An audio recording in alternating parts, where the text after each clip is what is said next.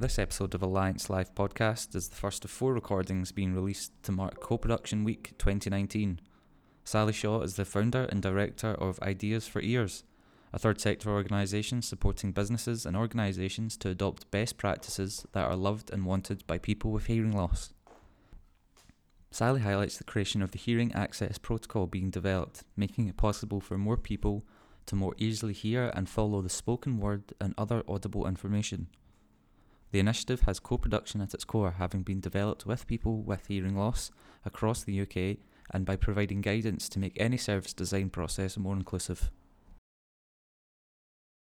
Um, could you provide a brief overview of the, the work of Ideas for Ears? So, Ideas for Ears is a not for profit social enterprise. Um, we support organizations and businesses to make their products, services, and facilities more accessible, more desirable, and more effective for people with hearing loss. Um, we ourselves have hearing loss and we involve others with hearing loss in what we do. Um, so we open up our projects and invite as wide a range of people with hearing loss as we can um, to help us shape up our ideas, proposals, and plans. And by involving people with hearing loss in a range of constructive and progressive activity um, that, that, that we do, we help those individuals to become more knowledgeable and more aware of what's out there that can assist them and we help them to become more confident and able at self-managing the challenges that hearing loss brings and advocating for their needs and rights to be observed. Thank you. So we're here today to talk about the work of the organisation in relation to developing its services uh, through co-production and more specifically the Hearing Access Protocol. Can you give us some background around what that is? The Hearing Access Protocol um, is a guidance document uh, actually, it's more than that. It's a toolkit of resources that detail and show how to achieve hearing access. And the concept of hearing access is, is fairly new, and I can explain more about that in a bit. But what's important to recognize is that both hearing access and the hearing access protocol are relevant to any situation where spoken communication or audible information is used. So if you think about that for a moment, you'll realize that that means it's relevant everywhere and anywhere because the most common way we communicate is by speaking. And communication happens all around us constantly. So there's relevance to lots of situations. For the moment, though, the situations that we're mostly focusing on are meetings, conferences, and events. We want the hearing access protocol to become the practical bedrock for the way that any group gathering happens. It could be a work meeting or a public consultation event or a community council meeting or maybe a group gathering for a club or a group that you're involved with. In all of these instances, the hearing access protocol will help to make sure that everyone can participate and be included, whatever their hearing is like. And I think what is also great about it is that so much of the guidance that's set out in the hearing access pro- uh, protocol is just good practice generally. So there is a lot in it that's beneficial and sensible, no matter whether your hearing is excellent or you have no hearing at all. Um, so, can you actually tell us a little bit more about what uh, hearing access is? Hearing access is about making it more easy for more people to more easily hear and follow spoken language and other audible information, perhaps alerts or alarms or sound effects and videos. It is as essential as physical and mobility access, but it is poorly understood. And the co-production work that we've been doing around the hearing access protocol has allowed us to define much more robustly what hearing ac- access actually is. And there are five big themes that fall within the concept of hearing access. Um, first, it's the environment where things are taking place. How hearing friendly is it? Um, what are the noise levels like? What are the room acoustics like? Is there an echo? Does sound reverberate? Does noise build and spread? Second, it's about the audio equipment. So, what is provided in terms of the sound system, the loudspeakers, the microphones, the hearing loop, or any other assistive listening um, system? The third thing that falls under this concept of hearing access and possibly it's the most challenging to get change with, um, even though in theory it costs absolutely nothing. And that is actually about the behavior of people and the way that they the, the communication skills that they have the way that they speak so their pace their volume and their diction and then the fourth thing is around the details that need to be managed, like the lighting, the room layout, making sure that faces and mouths can be seen as best as possible, those sorts of things. And finally, um, there is the use of additional communication support to assist. So the, the, the, the, the use of notes, writing down information um, on flip charts and um, having handouts and so on, so that key bits of information can be seen visibly as, as well as um, verbally given. And that can make a world of difference, even something simple like having name badges um, passed around a group rather than relying on everybody hearing what somebody says when, when they verbally introduce themselves. Connected with that is the involvement of language and communication professionals such as electronic note takers or sign language interpreters. And back to that whole mystery and surrounding um, confusion um, as to at what point do you involve language and communication support professionals um, for you know how many people need to be in a room before you make that standard practice or do you only do it when somebody requests it? Those sorts of things are all answered and addressed um, under this concept of hearing access and, and set out within the hearing access protocol. So, um, if we go back to um, the development of the, the hearing access protocol, uh, planning um, with any endeavours, of course, the utmost importance, but especially when beginning a co-produced initiative. Uh, what was the planning process like for you and the team? Um, what advice would you give to projects or organisations before they set forth on a similar journey? Oh, so yes, there's a lot of planning and organising. I think the development of any new resource is a, a big endeavour and a big undertaking. And a lot of time and attention has been given to um, the creation of the information and the detail within it, and making sure that it does a good job of articulating requirements.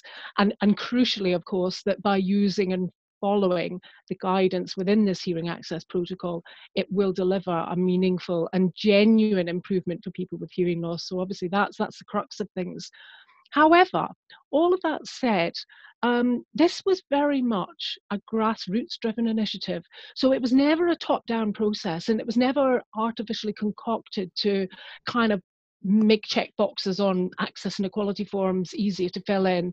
Um, it emerged organically um, out of lots of conversations with people with hearing loss. So it wasn't imposed at all. Um, it was a very fluid, um, organic response to commonly voiced problems and frustrations that people were experiencing. And it's been a way to capture and organize and share all of all of those um, uh, all of those difficulties and find um, sensible solutions um, that are felt to be sensible by by lots of people who have hearing loss. Um, so it's a way to sort of organize all of that information. So in terms of um, setting out at the the outset thinking about oh how do we plan and move through this process? It wasn't done like that. The planning and the development process has actually happened um, and been thought about actually as we've moved through the emergence of the whole um, initiative and as it has grown and as it is um, expanded and as more people have come in and, and, and had a view on what's going on.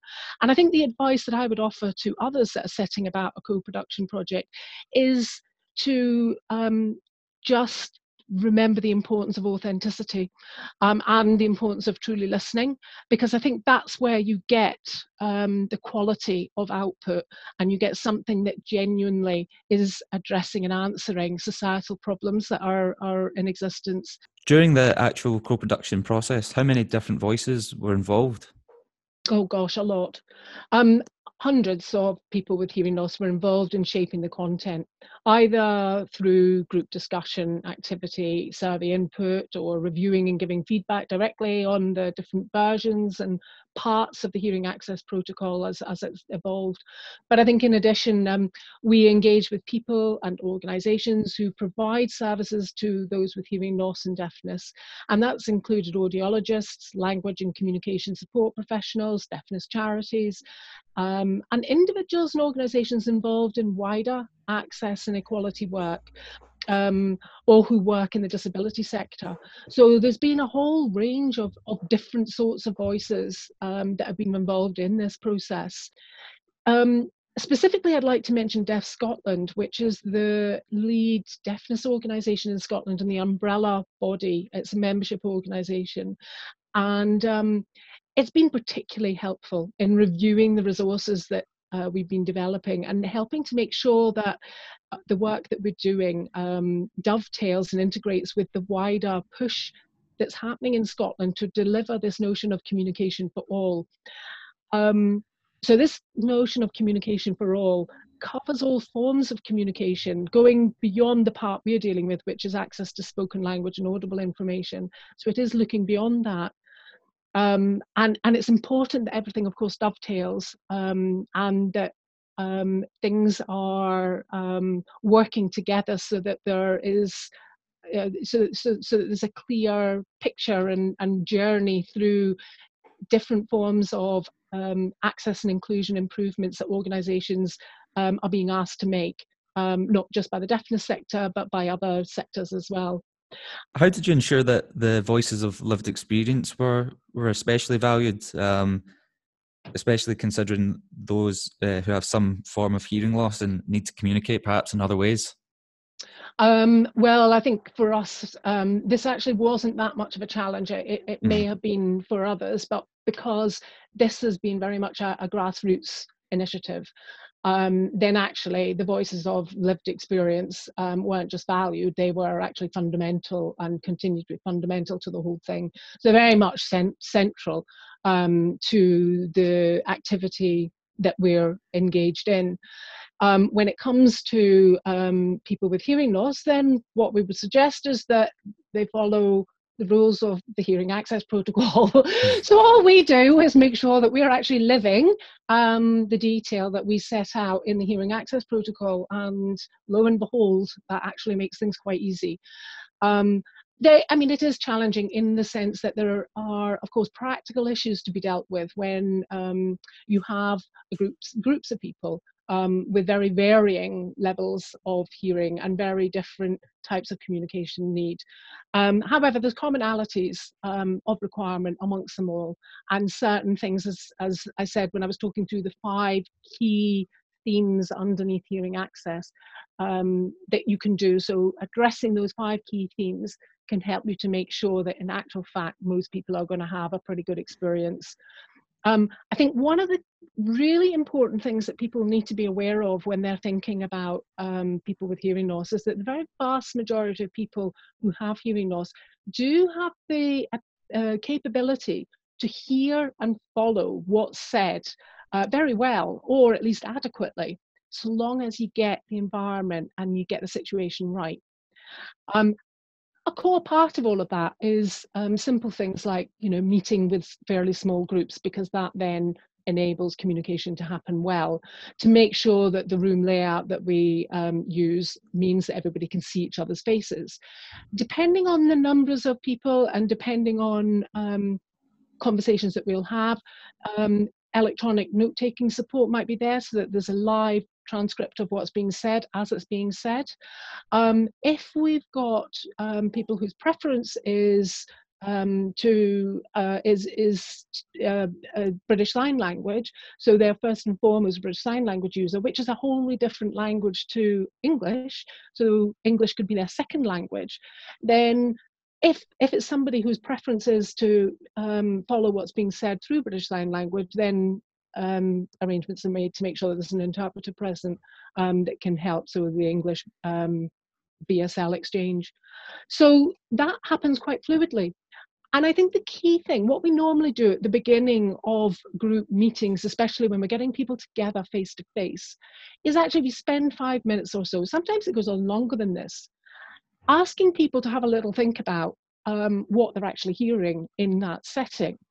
And if they're once they're comfortable or if they already know each other it can be a bit easier because this can take a little bit of um, encouragement and confidence and and them feeling relaxed enough to frankly discuss what they are personally experiencing as they try to to hear and listen in doing that what you recognize is actually how very varied and different experiences can be, even with a group that are clustered under, you know, a group of people all, who all have hearing loss, all have mild hearing loss, or all have severe hearing loss. Their individual experiences can be markedly different. So, what were some of the, the challenges that were highlighted during the actual co production process with individuals? And what were some of the unexpected successes? Um, I think in terms of the challenges, the key one is actually being to get recognition that what has been going on around awareness of, of hearing and deafness issues has been great. The stuff that's happened in the past has been great.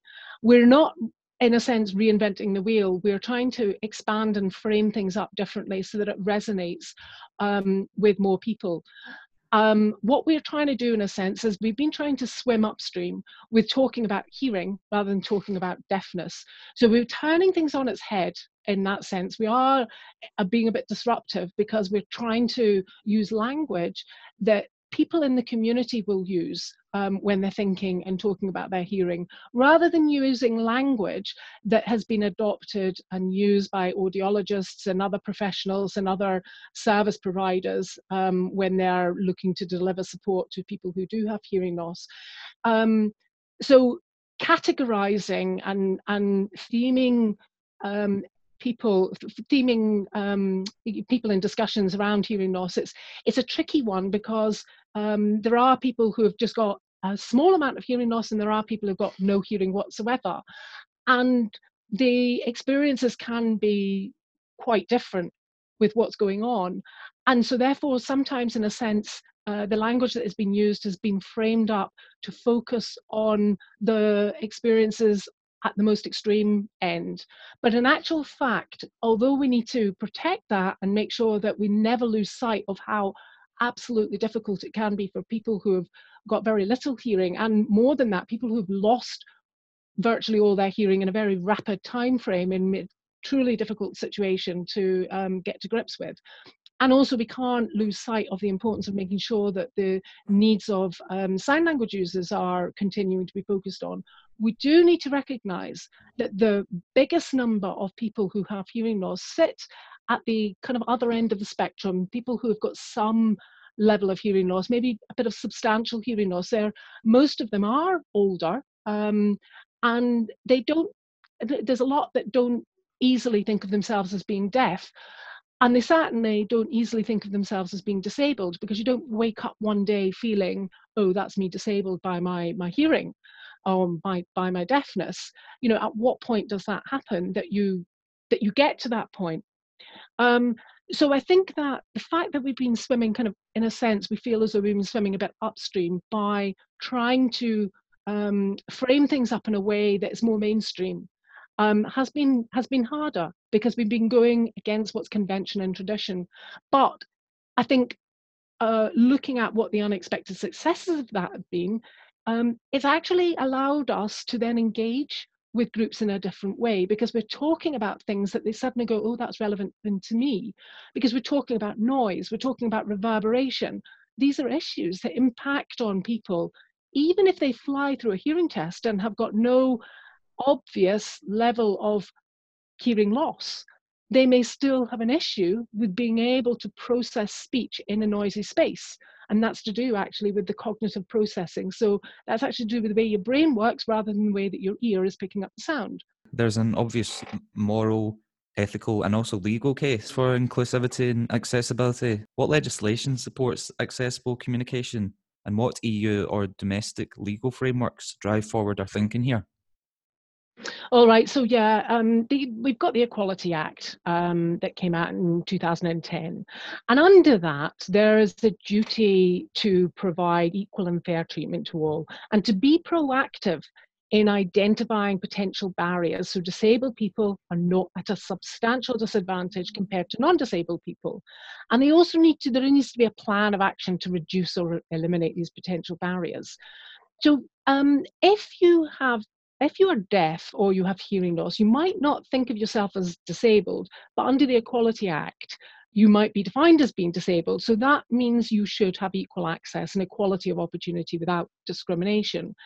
What we do see, however, is that the Equality Act at a practical level isn't delivering great improvement at all.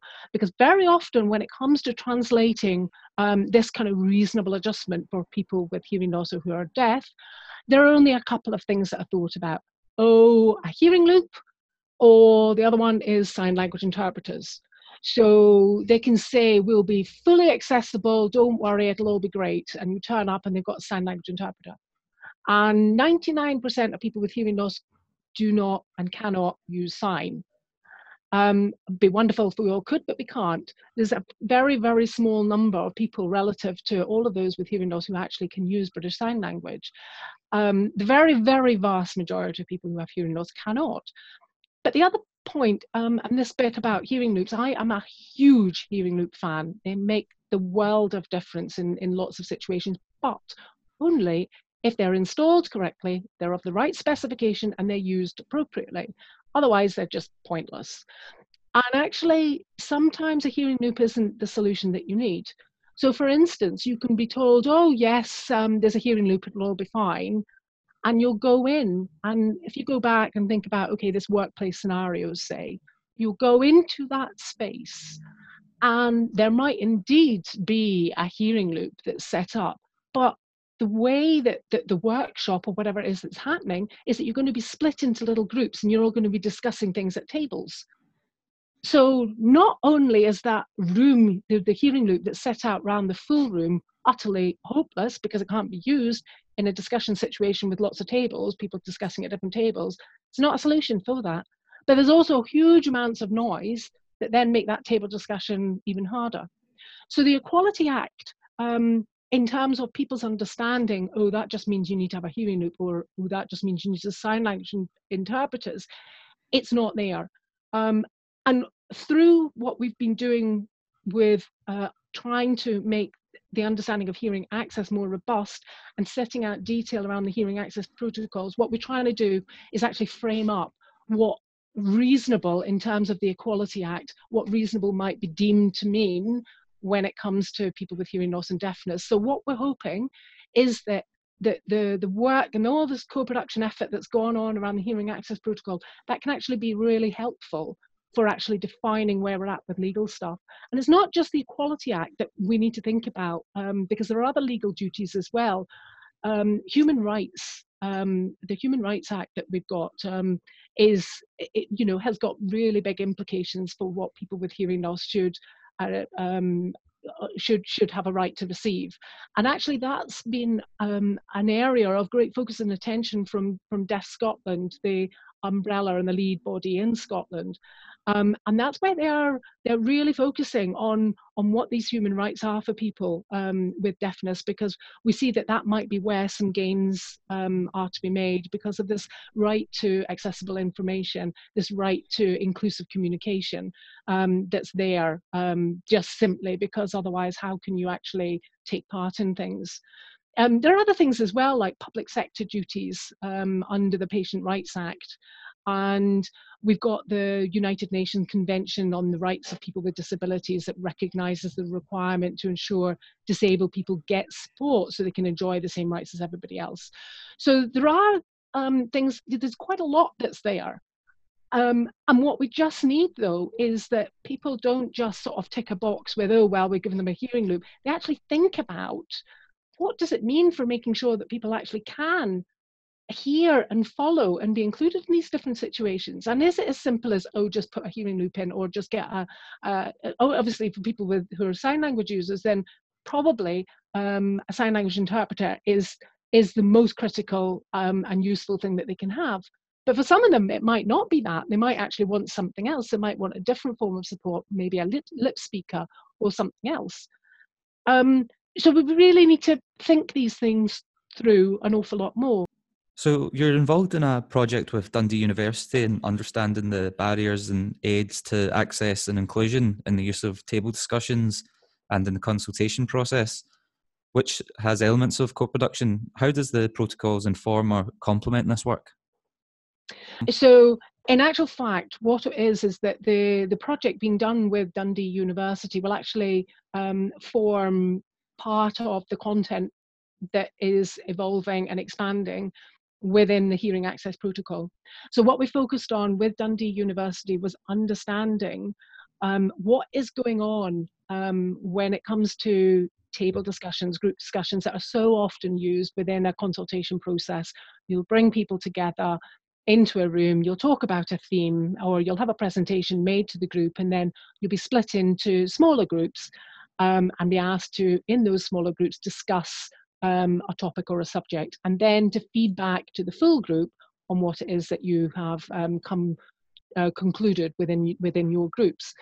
That process is often um, very inaccessible for people with hearing loss because the volume of noise that's generated by all the groups um, simultaneously discussing things at different tables in the same space can make it really difficult um, to be able to hear and you know, hear and focus on what's going on in your own table. But it's not only um, difficult for people um, with with hearing issues; it also can be qu- quite hard for people who find it difficult to um, um, articulate or express their thoughts and feelings, or people who find it difficult to assert their point of view on something. So it can be really hard, um, or for people who are shy or who feel that they don't have enough subject knowledge to actually justify them having an opinion, especially when they're within a group of people who appear to be better informed or more confident or more articulate. So there's quite a lot of people that can find those table discussions actually either inaccessible or um, not particularly fair so we were looking at that and um, with Dundee University, and what we did was we focused on, in particular, the the communication issues that arise for people with hearing loss. So um, we we set up very small groups, focus groups, um, and video cameras were set up in the room by uh, the researchers um, at Dundee University. And they then were able to train those cameras from all different angles to watch the verbal and non-verbal exchanges that were going on. And the actual situation and the scenario that we set up was was board games. It was family games that that we got the people um, in those groups to play because those games were particularly chosen because they required different types of communication and exchange to go on between the people in that group. And what we had um, within some of the groups was we had sign language users, we had people who were relying on an electronic note taker, so um, uh, subtitles essentially of, of, of what was going on and what was being said at the point when it was being said. So we had people who weren't able to look at the rest of the group or indeed at what it was that they were they were looking at, the resources that were on the table and that were being pointed to and referred to because they were having to look at the communication, their language and communication support um, professional so that they could actually follow what people were saying. So if you stop and think about that, you can see immediately there's a whole load of practical issues that arise in that. And it was incredibly difficult, actually, for people to see and to be able to follow what was going on with some quite complex things that were happening with this board game. It was tremendous tremendous fun. Everybody involved had a hmm. wonderful time. It was a co-production exercise with everybody being aware of why they were being brought together and, and, and what it was that was happening. But what was really interesting was at the end of all of that, people were asked to keep a diary or to write down in, in a little diary, you know, what had gone on for each of the games that were played and what their feelings were and what they thought about um, the experiences that other people in their group may have had.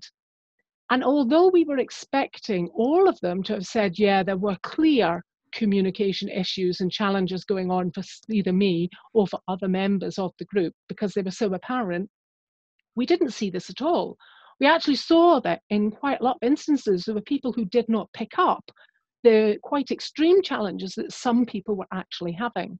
So if you think about that, that was a group of people who actually even knew they, they knew that there was going to be communication challenges but they didn't actually pick up what they were within that group setting even though we would have expected them to do that.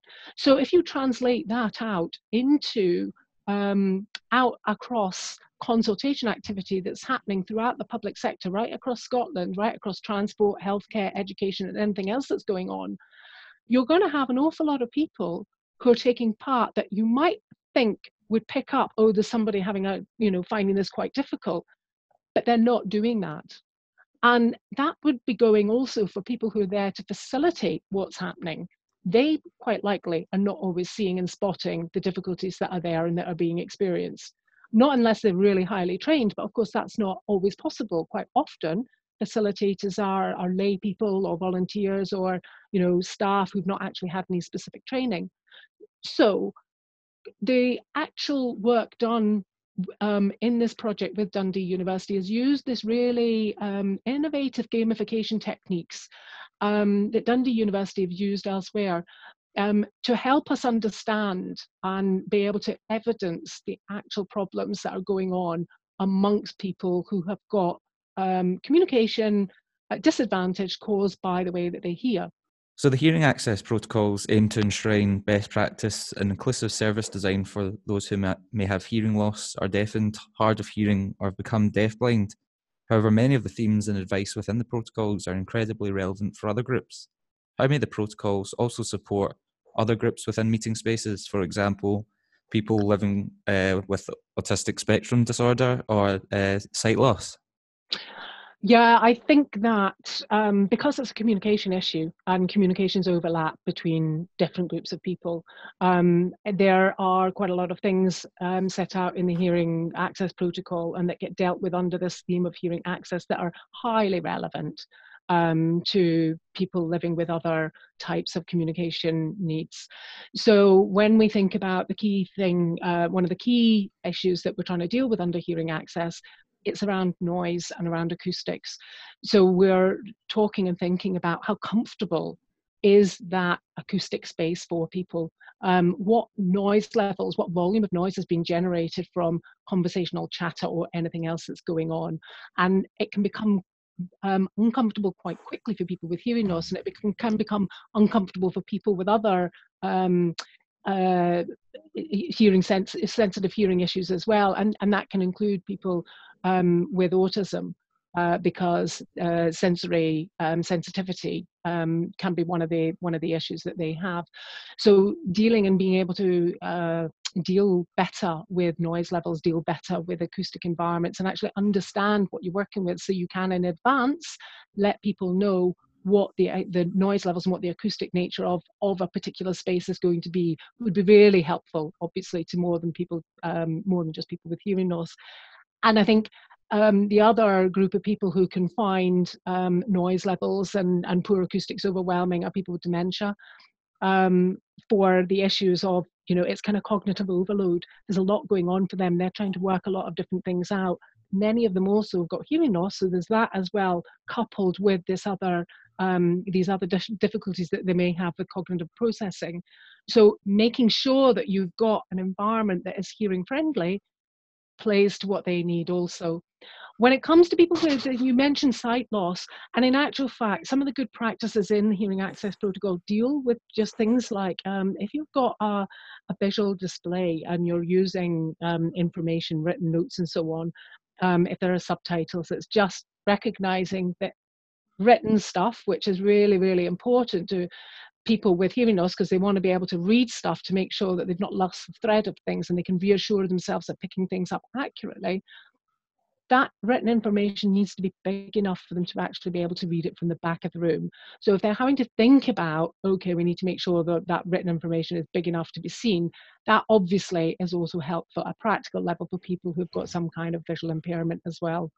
That's really helpful insight, Sally. So we're at the the last question here. Um, how can people, partner organisations, and other groups get involved? Uh, what is the best way to spread the word about ideas for ears going forward, and where can this information be found? So, um, first off, where can it be found? Do go to the Ideas for Ears website um, and have a look there and sign up for the, the newsletter. So, you'll find links and things on the website that allow you to do that. And periodically, um, then you'll get some updates on, on work and things that's going on. Um, in terms of sort of looking ahead and what's going on, so there is an endeavour um, to make Scotland an inclusive communication nation. Um, that's really important. So we've got at the moment some um, legislation under the, the, the, social securities, which is around en- enshrining the need for inclusive communication. And the idea is to actually enforce that, to possibly look at um, having more legislation or more need for compliancy um, so that we uh, um, protect the need for inclusive communication and accessible information at a wider level across our public services. But I, we also have got work that's going on through the um, work Deaf Scotland is doing through human rights, and of course there is also the Equality Act that we can we can look at um, using to try to to keep moving things forward and get momentum going. What Ideas for Ears is doing as part of all of that is um, focusing on things that, that, that need to be dealt with. Um, first off, we've got a raft of workshops now um, that are um, going to be available next year for organizations and individuals to sign up to.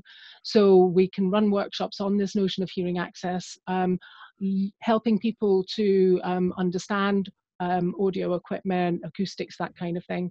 For people who speak or present, um, workshops and helping them to speak with appropriate volume, speed, and diction so that they can practice their techniques and make sure that they're aware of other um, important communication skills that they should have that maybe have not been something that has come to the foreground with them when they've maybe done other workshops on on um, delivering presentations and so on. So we can help them focus on the accessibility of the way that they speak and deliver things so I think what I would suggest right now is that um, organizations commit to this notion of hearing access and recognizing that it's important for their uh, their own staff, for their customers, for their service users, for other stakeholders, um, especially as we've got this aging population, but for anybody of any age with any hearing issue. Really important. So commit to that in the same way that you might have committed once to um, physical access and mobility access, and to recognize that it's cross cutting. It's not just one thing. You can't just pop a hearing loop in and tick the box and go, job done. It's a lot more than that. Um, it's not difficult to do, but it does require conscious thought and it does require knowledge of making sure that you're moving through the steps properly and that you're actually checking back and you're actually getting the outcome that you think you're getting and you're not just making assumptions about things working and things being okay because nobody's complaining, so therefore everything's okay. Do not take that as being a measure at all. Just because people are complaining, that does not mean anything. It just means they're not complaining because maybe they don't have the confidence to complain, or maybe there's no point because nothing can get done anyway. That's kind of where we're at at the moment. Um, and that's the bit that completely needs to change. That's great. So that brings us to the, the end of our uh, conversation in the podcast here thank you so much for um, speaking with us and answering those questions. Thank you very much indeed. Um, it's been an absolute pleasure and um, look forward to hearing access and the hearing access protocol being something that more people know about and um, can use and, and get the benefit from. Thanks very much. The Alliance Live podcast can be found on all major podcast streaming platforms, including Spotify, Apple Podcasts, and Castbox. Don't forget to sign up to the next Alliance Live webinar, showcasing examples of innovative and integrated working taking place across Scotland within health and social care. Follow at Alliance Scot on Twitter to find out how. Learn more about the work that we do at the Alliance by visiting our website www.alliance-scotland.org.uk. That's www.alliance-org.uk